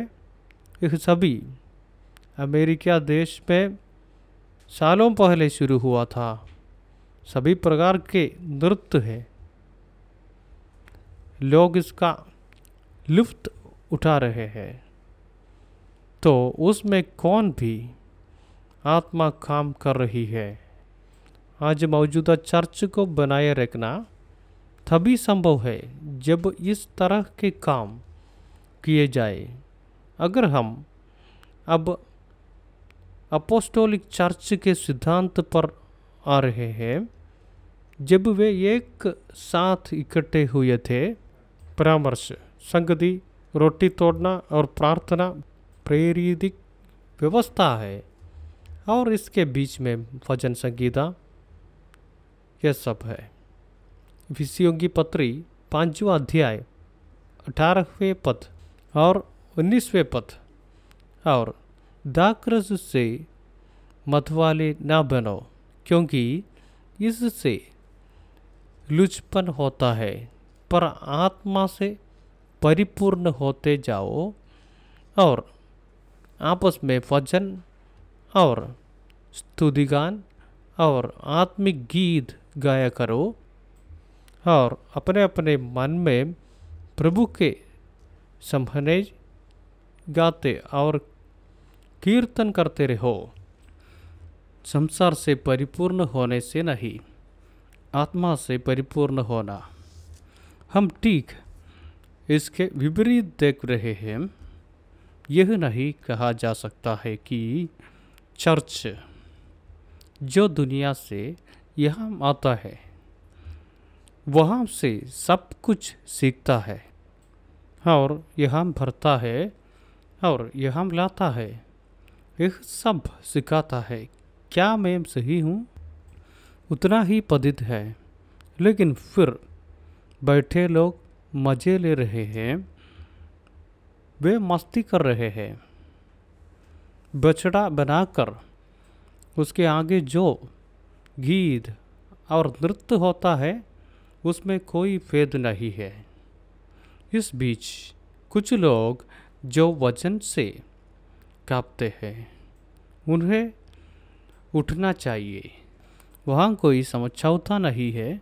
हमारे प्रभु ने मत्ती द्वारा लिखित सुसमाचार के अठारहवें अध्याय का बीसवें पद कहा है, क्योंकि जहाँ दो या तीन मेरे नाम पर इकट्ठे होते हैं वहाँ मैं उनके बीच में होता हूँ। फिर दो या तीन लोग ही काफ़ी है। परमेश्वर की सच्ची कलीसिया को वचन की आवश्यकता है और साथ ही कुछ लोग जो उस वचन से कांपते हैं। सिद्ध आध्यात्मिक लोग हैं जो समझौता नहीं करते हैं, वे हाथ उठाते हैं और कहते हैं कि मुझ में आत्म स्वभाव इसलिए नहीं है कि मैम ने कुछ किया है, बल्कि इसलिए कि आत्मा मुझ में निवास करती है। यह कुछ बाहरी आत्मधार्मिकता या आत्मधार्मिकता के कार्य नहीं है जो मैं प्रदर्शित करता हूँ, लेकिन आध्यात्मिक प्रकृति जो मेरे माध्यम से आती है। क्योंकि आत्मा मुझ में निवास करती है, इस प्रकार यदि आत्मा निवास करती है तो वे शारीरिक नहीं बल्कि आध्यात्मिक है। इसलिए यदि हम आत्मा के स्वरूप में आना चाहते हैं तो परमेश्वर की आत्मा को हमें वास करना चाहिए। इस तरह हमें परमेश्वर के सामने बैठना चाहिए, शब्द को पढ़ना चाहिए, उस पर ध्यान करना चाहिए, उसे तब तक आत्मसात करना चाहिए जब तक कि वह दो दिन नहीं एक दिन में हमारे भीतर हो जाए। गहरी प्यास होनी चाहिए। रोमियों की पत्री इसका आठवां अध्याय में लिखित जीवन जीने की प्यास होनी चाहिए। आइए अब अगले दो वर्षों तक इस पर ध्यान करें। क्यों? यह जीवन पाना है। जब आप वचन को सुन रहे हैं तो आप सब अपना मन बना लें कि मैं उस जीवन में आना चाहता हूँ जिसके बारे में रोमियों की पत्री आठवां अध्याय कहता है। दूसरे शब्दों में यह भौतिक प्रकृति के बारे में नहीं है जो यह लिखा गया है, यह आध्यात्मिक प्रकृति है। मुझे आत्मा के अनुसार चलना है और व्यवस्था की सारी धार्मिकता मुझ में पूरी होनी चाहिए। कैसे? जैसा यीशु ने किया। निम्नलिखित वाक्य पढ़िए, वहाँ पर हम लोग को पता चलेगा। फिर बारहवां पद पढ़ेंगे। सो हे भाइयों, हम शरीर के कर्जदार नहीं ताकि शरीर के अनुसार दिन काटे। हमें याद रखना चाहिए कि हम कर्जदार हैं, हम परमेश्वर के कर्जदार हैं, हमारे प्रभु यीशु के कर्जदार हैं, क्योंकि हमें बड़ी कीमत देकर छुटाया गया था। इसलिए हम शरीर के कर्जदार बिल्कुल नहीं कि हम शरीर के अनुसार जीते हैं। हम शरीर के कर्जदार नहीं है नीचे पढ़ते समय, क्योंकि यदि तुम शरीर के अनुसार दिन काटोगे तो मरोगे। यह एक भयानक भूल है, बड़ी मूर्खता है। यही एक ऐसा मामला है जो हमारे दैनिक जीवन को प्रभावित करना है। यह इतना गंभीर है, उसे ज़्यादा मत सोचो, क्योंकि यदि तुम शरीर के अनुसार दिन काटोगे तो मरोगे। यदि आत्मा से देह की क्रियाओं को मरोगे तो जीवित रहेंगे। तब परमेश्वर का वचन हमें परमेश्वर की आत्मा की आज्ञाकारिता में जीने वाले जीवन में शरीर के कर्मों को मारने के लिए कहता है। इसलिए जब हम इस स्तर पर आते हैं तो हमें कुछ पदों को पढ़ने समय डरने की ज़रूरत नहीं है, नहीं तो सवाल करने की ज़रूरत नहीं है। बहुत से लोग सवाल करते हैं, ऐसे ही मर जाए तो क्या क्या यह विधिवत नहीं है? ऐसे कई तर्क है। पहला कुरिन्थियों अध्याय नौ इसका सत्ताईस पद, परंतु मैं अपनी देह को मारता कूटता और वश में लाता हूँ, ऐसा ना हो कि औरों को प्रचार करके मैं आप ही किसी रीति से निकम्मा ठहरूँ। यह हमारे लिए बहुत कठिन वाक्य है। मेरे शरीर पर अत्याचार और दास्ता, क्या यह युद्ध विरोधी सिद्धांत है? क्या कुछ लोग अपने शरीर को चोट पहुंचा रहे हैं? इसका मतलब यह नहीं है, यह उस हद तक नहीं है। जब मैं कहता हूँ मेरे शरीर को दंड दो कि मैं एक बुरा व्यक्ति ना बन जाऊँ, यह कोई ऐसी घटना नहीं है जिसका इरादा हम तक करते हैं। जब हम आत्मा की आज्ञाकारिता में होते हैं और आत्मा हमें कई चीज़ों से नियंत्रित करेगा, वही हमें आत्मा करता है। याद रखें कि आत्मा काम करती है, हम नहीं। वह आत्मा जो हमें निवास करती है, आत्मा हमें सूचित करेगी, आत्मा हमें प्रेरित करेगी, आत्मा हमें शक्ति देगी। आत्मा में शरीर के कार्यों को नष्ट करने की शक्ति है। तब आत्मा के उस कार्य के द्वारा हम धार्मिकता के दास बन जाते हैं। यह न्याय का दास लिखा है, हम न्याय के गुलाम है, जैसा कि कुलुसियों की पत्री तीसरा अध्याय पांचवा पद। इसलिए अपने उन अंगों को मार डालो जो पृथ्वी पर है, अर्थात व्यभिचार, अशुद्धता, दुष्कामना, बुरी लालसा और लोभ को, जो मूर्ति पूजा के बराबर है। तब शरीर में रहने वाले के लिए यह असंभव है। वह पूछेगा कि यह क्या है? अपने सांसारिक सदस्यों को मार डालो। परंतु फिर पवित्र आत्मा हमें किस संदर्भ में निर्देश देता है? कुलुसियों की पत्री दूसरा अध्याय, यहाँ पर हम लोग देख सकते हैं बपतिस्मा के बारे में। और फिर बीसवें पद में, जबकि तुम मसीह के साथ संसार की आदि शिक्षा की और से मर गए हो, तो फिर उनके समान जो संसार में जीवन बिताते हैं, मनुष्यों की आज्ञाओं और शिक्षानुसार। कुलुसियों की पत्री तीसरे अध्याय के पहले पद, सो जब तुम मसीह के साथ जिलाए गए तो स्वर्गीय वस्तुओं की खोज में रहो, जहाँ मसीह वर्तमान है और परमेश्वर के दाहिनी और बैठा है।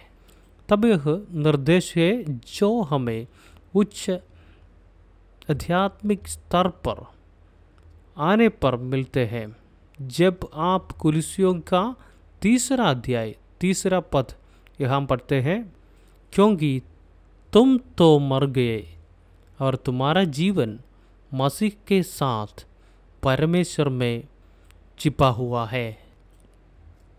यह इतना उच्च आध्यात्मिक स्तर है। फिर कुलसियों का तीसरा अध्याय इसका पांचवें पद, इसलिए अपने उन अंकों को मार डालो जो पृथ्वी पर है, अर्थात व्यभिचार, अशुद्धता, दुष्कामना, बुरी लालसा और लोभ को जो मूर्ति पूजा के बराबर है। इसके बारे में एक अर्थ में सोचा जा सकता है, लेकिन जब हम अपने सामने ऐसे अधिकारों को देखना शुरू करते हैं तो हम देखते हैं कि यह आशा हमारे सामने आत्मा द्वारा रखी गई है। हम में से एक जो आत्मा के अधीन है, इसलिए अपने उन अंकों को मार डालो जो पृथ्वी पर है, अर्थात व्यभिचार, अशुद्धता, दुष्कामना, बुरी लालसा और लोभ को जो मूर्ति पूजा के बराबर है। फितर एक विशेष शक्ति है। हम जानते हैं कि इस दुनिया में कुछ पाने के लिए हम कीमती कितनी चुकाते हैं। क्या आप कीमती चुका रहे हो? कीमत चुका रहे हैं। अगर आपको चौदह घंटे काम करना है तो आप चौदह घंटे काम करते हैं। यदि यह सप्ताह में सात दिन है तो वह भी करेगा। दुनिया में जो कुछ भी हमारे पास है उसे पाने के लिए हम एक बड़ी कीमत चुकाते हैं। हम शरीर पर अत्याचार कर उसे गुलाम बना रहे हैं। हम इसे दुनिया ये दुनिया में देख सकते हैं। हम रुपये की मजबूती, घर की मजबूती, कार की मजबूती, ये सबको देख सकते हैं। हमें इसका स्वाद आता है और इसलिए हम इसके लिए खुद को समर्पित कर देते हैं।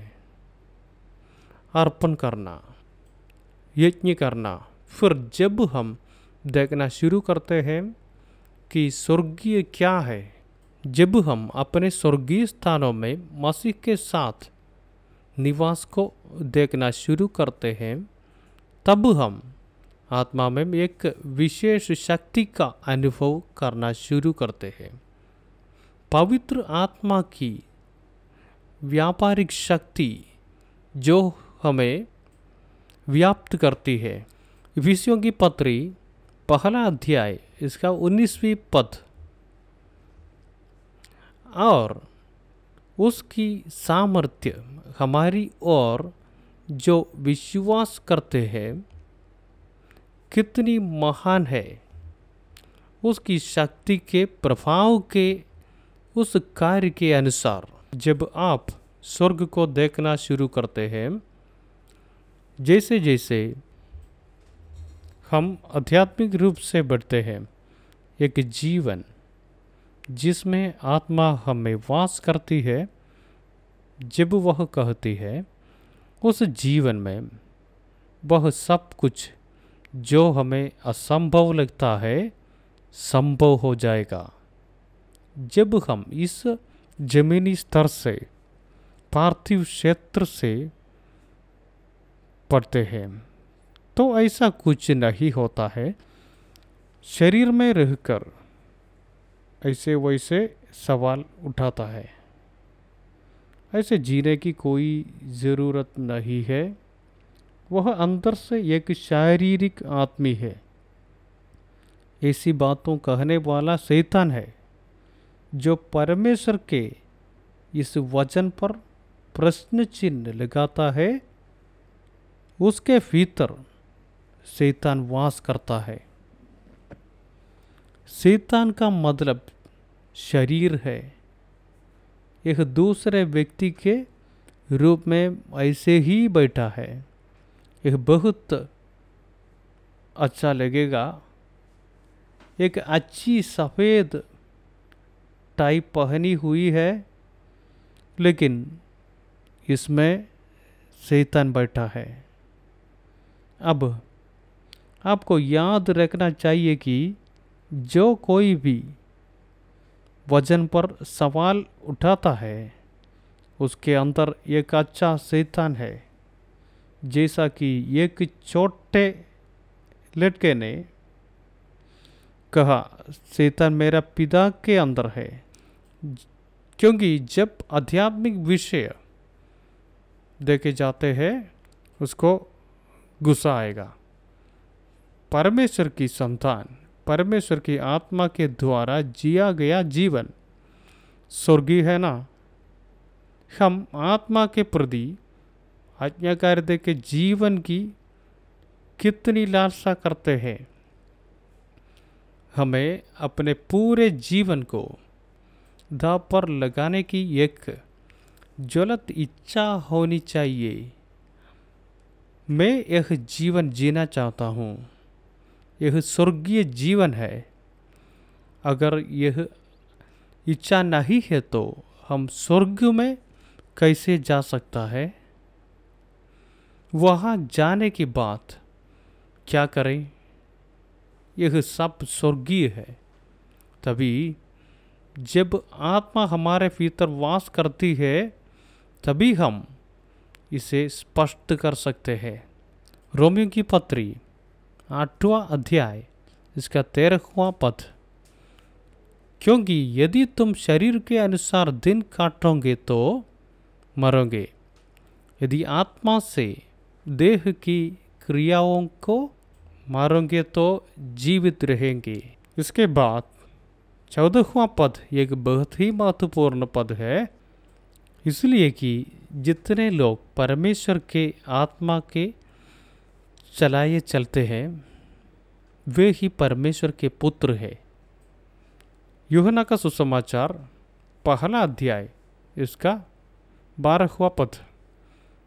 परंतु जितनों ने उसे ग्रहण किया, उसने उन्हें परमेश्वर के संतान होने का अधिकार दिया, अर्थात उन्हें जो उसके नाम पर विश्वास रखते हैं। वह अधिकार परमेश्वर की आत्मा के नेतृत्व में जीने का एक जीवन है। परंतु जितनों ने उसे ग्रहण किया, उसने उन्हें परमेश्वर के संतान होने का अधिकार दिया, अर्थात उन्हें जो उसके नाम पर विश्वास रखते हैं। अधिकार क्या है? ध्यान से सुनिएगा।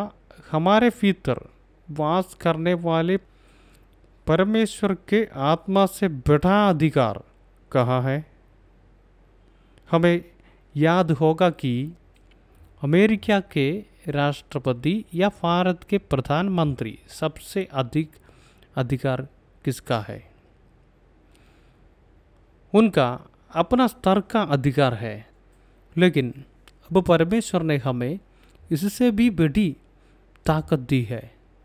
पाप, संसार, शैतान और शरीर पर विजय पाने की शक्ति दुनिया की कोई भी चीज़ इससे ऊपर नहीं सकती। तुम पाप पर विजय नहीं पा सकते, तुम संसार पर विजय नहीं पा सकते, तुम शरीर पर विजय नहीं पा सकते, तुम शैतान पर विजय नहीं पा सकते। परंतु परमेश्वर की एक संतान जो परमेश्वर की आत्मा वास करती है और जो परमेश्वर की आत्मा के नेतृत्व में ऐसे है, तो इन सभी क्षेत्रों पर विजय प्राप्त कर सकता है। फिर परमेश्वर के आत्मा के नेतृत्व में विजय की लालसा करो, प्रभु इसे मुझे दिखाओ। वह क्या है? यह मानवीय रूप से कुछ भी नहीं सीखा सकता। उन्हें स्वयं उस दायरे में प्रवेश करना होगा। यह परमेश्वर के साथ आपकी संगति है। यह एक प्रार्थना जीवन है, परमेश्वर के वचन की प्यास है, यह आत्मा के प्रति समर्पण है। इसलिए इसे अवश्य पढ़ें और ध्यान करें और इसमें निहित सभी आध्यात्मिक विचार आपके भीतर हो जाए और आपके भीतर आ जाए। इस प्रकार हमारा हृदय वचन से भर जाता है। आपको हमारा हृदयों को वचन के सभी आध्यात्मिक सत्यों से भरना चाहिए। हमारी बुलाहट, हमारा चुनाव, हमारी रचना, वे सभी क्षेत्र जो मैं अभी सीखा रहा हूँ, पाप में पढ़ने के बाद क्या क्या दिक्कत आई है, यह सब हमारे अंदर होना चाहिए। हमें इसे ध्यान में रखना चाहिए, हमें इसे समझना है और फिर हमें इसे अपने जीवन में फिट करना है। उसी से हमें अपने भीतर के वचन से भर जाना है और उस वचन के अनुसार जीना है। अन्यथा आप बाइबल को हाथ में लेकर नहीं जी सकते। जो कुछ भी जीना है उसे प्रवेश करना होगा। यह जीवित होना चाहिए और अंतर जाना चाहिए। फिर आत्मा को समर्पण करो। जितना अधिक वजन जीवन है उतना ही वह आत्मा के अधीन है। तब यह कहा जा सकता है कि यह जीवन की प्रजुरता है। ऐसे वे हैं जो परमेश्वर के आत्मा के द्वारा चलाए जाते हैं। वे निश्चय ही कह सकते हैं, मैं परमेश्वर की संतान हो। इसमें कोई शक नहीं। इसे कोई और भी कह सकता है, परमेश्वर को पिताजी करके कोई भी कह सकता है। जैसा आप सड़क पर बूढ़े लोगों को पापा कह सकते हैं, लेकिन तुम बाद में जान लोगे कि बच्चे कौन है। इसका मतलब उनका बच्चे कौन है। रोमियों की पत्री आठवां अध्याय इसका पंद्रहवां पद, क्योंकि तुमको दासत्व की आत्मा नहीं मिली कि फिर भयभीत हो, परंतु पालकपन की आत्मा मिली है, जिससे हम है अब्बा हे पिता कहकर पुकारते हैं। फिर पुत्रत्व की भावना, संसार की आत्मा, दासदा की भावना, परंतु हमने संसार की आत्मा नहीं, परंतु वह आत्मा पाया है जो परमेश्वर की ओर से है, कि हम उन बातों को जाने जो परमेश्वर ने हमें दी है। हम इसे पहला कुरिन्थियों के दूसरे अध्याय के बारहवें पद में पढ़ते हैं। तब उसे ना तो संसार की आत्मा मिली ना और कोई आत्मा, परंतु परमेश्वर की आत्मा, वह आत्मा ही वह आत्मा है जो हमें पुत्रत्व की ओर ले जाती है। हम शिशुओं के रूप में पैदा होते हैं, फिर हम आध्यात्मिक विकास के माध्यम से इस पुत्रत्व तक पहुँचते हैं।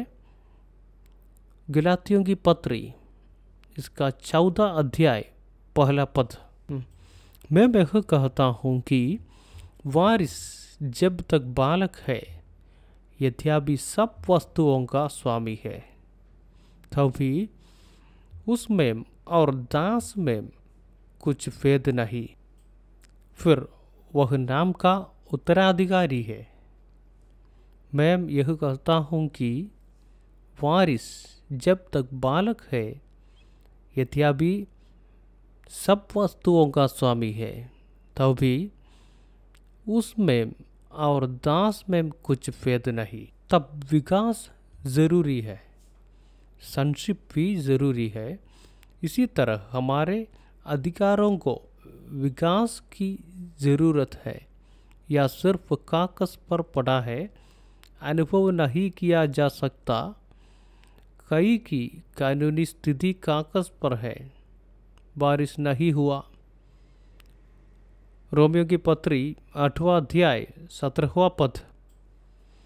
और यदि संतान है तो वारिस भी, वरन परमेश्वर के वारिस और मसीह के संगी वारिस है, जबकि हम उसके साथ दुख उठाए कि उसके साथ महिमा भी पाए। पंद्रहवें पद। क्योंकि तुमको दासत्व की आत्मा नहीं मिली कि फिर भयभीत हो, परंतु लोपाल कबन की आत्मा मिली है, जिससे हम है अब्बा है पिता कहकर पुकारते हैं। और फिर सोलहवें वाक्य इसमें कहते हैं, आत्मा आप ही हमारी आत्मा के साथ गवाही देता है कि हम परमेश्वर की संतान। यह आत्मा है जो फितर बोलती है। हमारे फितर एक आध्यात्मिक दुनिया है। आध्यात्मिक दुनिया में परमेश्वर की पवित्र आत्मा है। हमारी आत्मा मानव आत्मा है। फिर हमें जीने के लिए जो कुछ भी चाहिए वह वहाँ है। फिर इफिसियों की पत्री इसका पहले अध्याय तीसरा पद। हमारे प्रभु यीशु मसीह के परमेश्वर और पिता का धन्यवाद हो कि उसने हमें मसीह में स्वर्गीय स्थानों में सब प्रकार की आशीष दी है। जो इसके लिए प्यासे हैं, जब यह दिया जाएगा वे इसे एक एक करके हर दिन पाएंगे। परमेश्वर की आत्मा और परमेश्वर के वचन से भर देंगे। हमारा हृदय में स्वर्ग की सभी आत्मिक आशीषों से भर जाएगा। अपने आप में होना तो वही हमें वह सब कुछ देता है जो हमें जीने के लिए चाहिए। हमें अपने घर में कुछ बनाना हो, घर पर ही कुछ चाहिए। दुकान में बोलकर घर में बैठेगा तो नहीं होगा, तो यह खाना नहीं बनेगा। जब मैं यहाँ के सारे जीवन का आनंद लेने के बाद वहाँ जाता तो बस स्वर्ग में सब कुछ होता है। यही एक सुनहरी पगड़ी है। स्वर्ग के बारे में कई मिथ्या है। आध्यात्मिक जीवन यहाँ नहीं होता है तो हमें यहाँ रहना चाहिए। हम आत्मा से भरना चाहिए। हमें आत्मा का पालन करना चाहिए और आत्मा की आज्ञाकारिता में रहना चाहिए। हमें वह संग्रहित करना चाहिए जो आत्मा हमें प्रदान करता है। तब वह संचार बहुत स्पष्ट होना चाहिए। यह एक महत्वपूर्ण संचार है। छोटे बच्चे, तुम परमेश्वर का संतान है। हमें वैसे नहीं रहना चाहिए जैसे इस संसार का लोग रहता है। रोमियों की पत्री आठवां अध्याय सत्रहवां पद। और यदि संतान है तो वारिस भी, वरन परमेश्वर के वारिस और मसीह के संगी वारिस है। जबकि हम उसके साथ दुख उठाए कि उसके साथ महिमा भी पाए। फिर जब हम मसीह के वारिस बन जाते हैं तो हमें उसी रास्ते पर चलना होता है जो मसीह ने अपनाया था। प्रेरित पौलुस ने इसे अच्छी तरह समझा। फिलिपियों की पत्री इसका तीसरा अध्याय उसी के अनुसार लिखी गई उसकी प्रार्थना है। तब मसीह के संगी वारिस सब अपने हाथ उठाएंगे। अधिक क्या है, मसीह के साथ संयुक्त वारिस। लेकिन कुछ पास्टर लोग वही रुक जाती है। मैंने अक्सर इस पर गौर किया है, निम्नलिखित वाक्यों को बिल्कुल नहीं पढ़ा जाएगा। बहुत से लोग यह सही कहते हैं तो दुनिया के एक क्षेत्र के बारे में सोचते हैं। जब हम कहते हैं कि हम मसीह के वारिस हैं तो हम सांसारिक क्षेत्र में सोच रहे हैं। फिर ताली बजाती है और सब उछल पड़ते हैं। परंतु यहाँ वचन में कहा गया है कि ये सब स्वर्गीय अधिकार है, क्योंकि हमें इस वास्तविकता पर आना चाहिए कि हम स्वर्गीय प्राणी हैं। तब यह संसार नहीं है जो हमें आकर्षित करता है। दुनिया पर हमारी आंखों बंद है। उन्होंने स्वीकार किया कि पुराने नियम के विश्वासी स्वयं अजनबी और विदेशी थे। इसका मतलब वे लोग इस संसार का नहीं थे। उसका अधिकार यहाँ नहीं है। उनके पास यह भावना है कि यह स्वर्गीय है। इब्राहिम को एक ऐसे देश में लाया गया जहाँ वह स्वर्ग को देख सकता था। अगर इसे वादा किया हुआ देश कहा जाता है।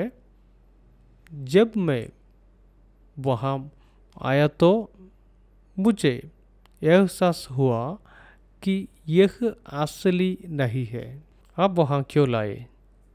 यह वह लाया है क्योंकि स्वर्ग दिखाई देता है। यह वहाँ था कि स्वर्गीय प्रकट हुआ था। जब कनान की विरासत की बात आती है तो यह सब त्याग का क्षेत्र है। फिर हमें अपने जीवन में यह भी याद रखना चाहिए कि आज जब हम धरती पर होंगे तो परमेश्वर हमें परमेश्वर द्वारा नियुक्त स्थान पर लाएंगे और वहाँ दिखाएंगे। हमारी आंखों खुल जाएगी। अब तक दुनिया देखती रही है। विश्वास का बपतिस्मा प्राप्त किया, बपतिस्मा लिया, सभाओं और सभाओं में जाना, लेकिन दुनिया देख रही है। हम परमेश्वर के नियुक्त स्थान की यात्रा नहीं करते हैं। यह हमें आत्मा की आज्ञाकारिता में लाएगा और हमें दिखाएगा स्वर्गीय क्या है। वे वही है जो संसार को त्यागने के लिए तैयार है। वे स्वर्ग को देखते हैं। वे देखते हैं कि उसके वास्तविक अधिकार क्या है। यह वही है जो अपोस्टल वे लोगों की तरह हर चीज़ को कूड़ा समझते हैं।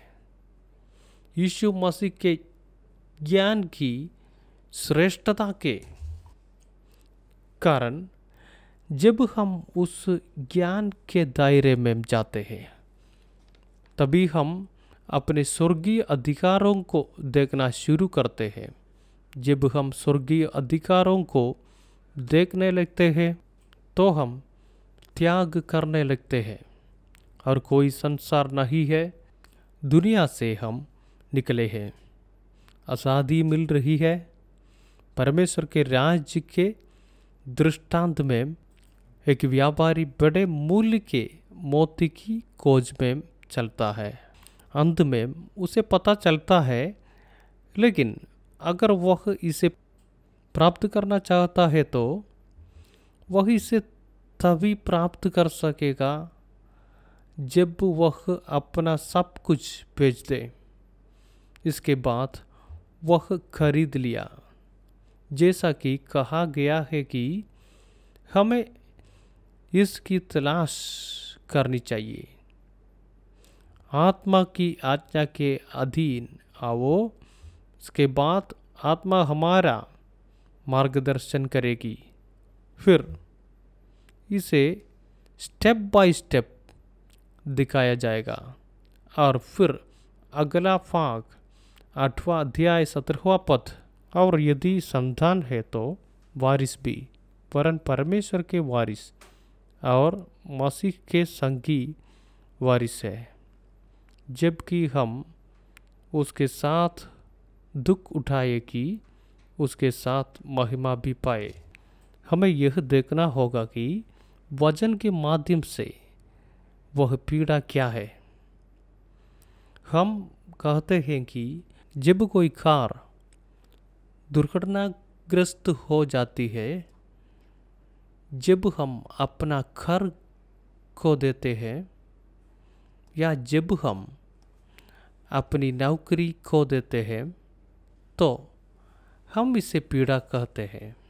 हमारी भावनाओं के कारण होने वाले कष्ट कुछ भी नहीं है, परंतु जब हम मसीह के ज्ञान में बढ़ने लगेंगे तो हमारा अपना परिवार हमारा विरुद्ध हो जाएगा। हमारे जीवन में कुछ ऐसा होगा जो पहले कभी नहीं हुआ। तिरस्कार, विधाई, ये सब होगा।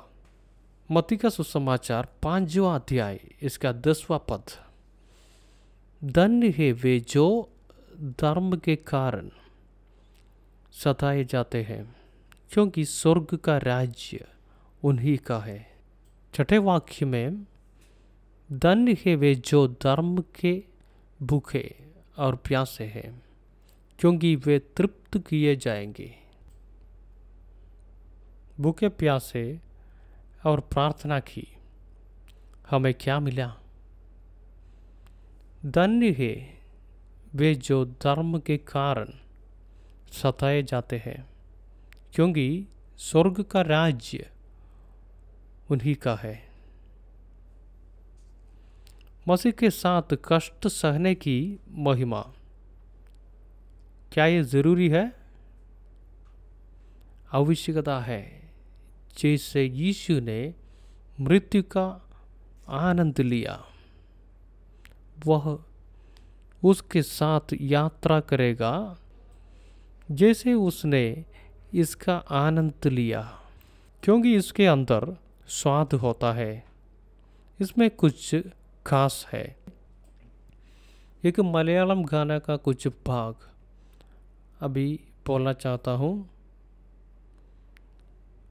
उन्होंने मुझे कई सिद्धों के साथ जुड़ने और प्रशंसा करने के योग्य बनाया है कि मैं पीड़ा, भूख, नुकसान, नम्रता में यीशु की तरह हूँ। आइए अभी रोमियों की पत्री पांचवा अध्याय इसका तीसरा पद, केवल यही नहीं वरन हम क्लेशों में भी गमन करें, यही जानकर कि क्लेश से धीरज और धीरज से खरा निकलना और खरे निकलने से आशा उत्पन्न होती है। मैं क्लेश में भी स्तुति करता हूँ, जब आत्मा आध्यात्मिक रहस्योद्घाटन प्राप्त करती है, दुख को एक महान खजाने के रूप में गिना जाता है। जब कोई आत्मा में वजन के पीछे रहस्यों को प्राप्त करना शुरू करता है, अवमानना एक महान धन के रूप में गिना जाता है। यदि मूसा ने इसे पुराने नियम के युग में प्राप्त किया था, तो हम नए नियम के विश्वासी कितने अधिक है। इब्रानियों की पत्री इसका ग्यारहवां अध्याय छब्बीसवें पद। और मसीह के कारण निंदित होने को मिस्र के भंडार से बड़ा धन समझा, क्योंकि उसकी आंखें फल पाने की और लगी थी। उसने गिना। रोमियों की पत्री छठे अध्याय इसका दूसरा पद। इसलिए पाप के लिए मरो और परमेश्वर के लिए मसीह के साथ जियो। पीड़ा हो, भूख हो, तिरस्कार हो, संघर्ष हो, उपेक्षा हो, संसार का जो भी हाल हो, उसके बीच की वह यात्रा। हम अनंत काल में उस महिमा की यात्रा पर है। पर्दा हटाने की सब कुछ जानना संभव है, जब वह पर्दा जो संसार है और वह पर्दा जो शरीर है वचन और आत्मा की सामर्थ्य से हटा दिए जाते हैं, तो आत्मिक आँखों और हृदय की आँखों ज्योतिर्मय हो जाएगी, और वे आँखों यह जानने के लिए खुल जाएगी कि परमेश्वर की आशा, उसकी पुकार यहाँ है, और यह जानने के लिए कि उसकी विरासत की महिमा यहाँ संतों के बीच है। वह परिस्थितियों को नहीं देखता, वह परिवेश को नहीं देखता, वह उन ताकतों को नहीं देखता जो उसके खिलाफ आती है, बल्कि उस लक्ष्य को देखता है जो उसके सामने है। इब्रानियों की पत्री बारहवां अध्याय दूसरा पद। और विश्वास के कर्ता और सिद्ध करने वाले यीशु की और ताकते रहे, जिसने उस आनंद के लिए जो उसके आगे धरा था, लज्जा की कुछ चिंता ना करके क्रूस का दुख सहा और सिंहासन पर परमेश्वर के दाहिने जा बैठा। पहले वाक्य में इस कारण जबकि गवाहों का ऐसा बड़ा बादल हमको घेरे हुए है, तो आओ हर एक रोकने वाली वस्तु और उछलने वाले पाप को दूर करके वह दौड़ जिसमें हमें दौड़ना है धीरज से दौड़े। वह वैसे भी नहीं दौड़ रहा है, वह लगातार दौड़ रहा है। दूसरा तिमोथियुस के चौदह अध्याय के सातवें पद। मैं अच्छी कुश्ती लड़ चुका हूँ, मैंने अपनी दौड़ पूरी कर ली है, मैंने विश्वास की रखवाली की है। फिर उस दौड़ को पूरा करने के लिए जो हमारे सामने विश्वास और स्थिरता के साथ रखे गए हमारे स्पष्ट अधिकारों को देखकर दौड़ते हैं, वे उसे प्राप्त करने और लेने में सक्षम होते हैं। जब हम कहते हैं कि मसीही जीवन नहीं है, तो यह पानी पर लिखने जैसे है। हम जो चित्रित करते हैं उसमें कोई वास्तविकता नहीं है। आइए हम खुद को विनम्र करें। रोमियों की पत्री आठवां अध्याय इसका सत्रहवां पद। और यदि संतान है तो वारिस भी, वरन परमेश्वर के वारिस और मसीह के संगी वारिस है, जबकि हम उसके साथ दुख उठाए कि उसके साथ महिमा भी पाए। अपनी जिंदगी जिए, आत्मा के अनुसार जीवन स्वतंत्रता के साथ। जीवन वह जीवन है जो जीवन की आत्मा की व्यवस्था में पाप और मृत्यु की व्यवस्था पर विजय प्राप्त करता है। वे जीवन जो परमेश्वर की बुलाहट की महानता को समझते हैं और आत्मा का पालन करते हैं और वचन के सत्य के महल में रहते हैं, वे ही इस अधिकारों तक पहुंच की और ले जाते हैं। आइए हम इसके लिए खुद को विनम्र करें। प्रभु परमेश्वर आप सभी लोगों को आशीष दें। आमेन। Amen T V Network, Christian internet channel, സുവിശേഷീകരണത്തിന്റെ വ്യത്യസ്ത മുഖം തേടിയുള്ള യാത്ര, YouTube and Facebook. Amen T V Network, Trivandrum, Kerala.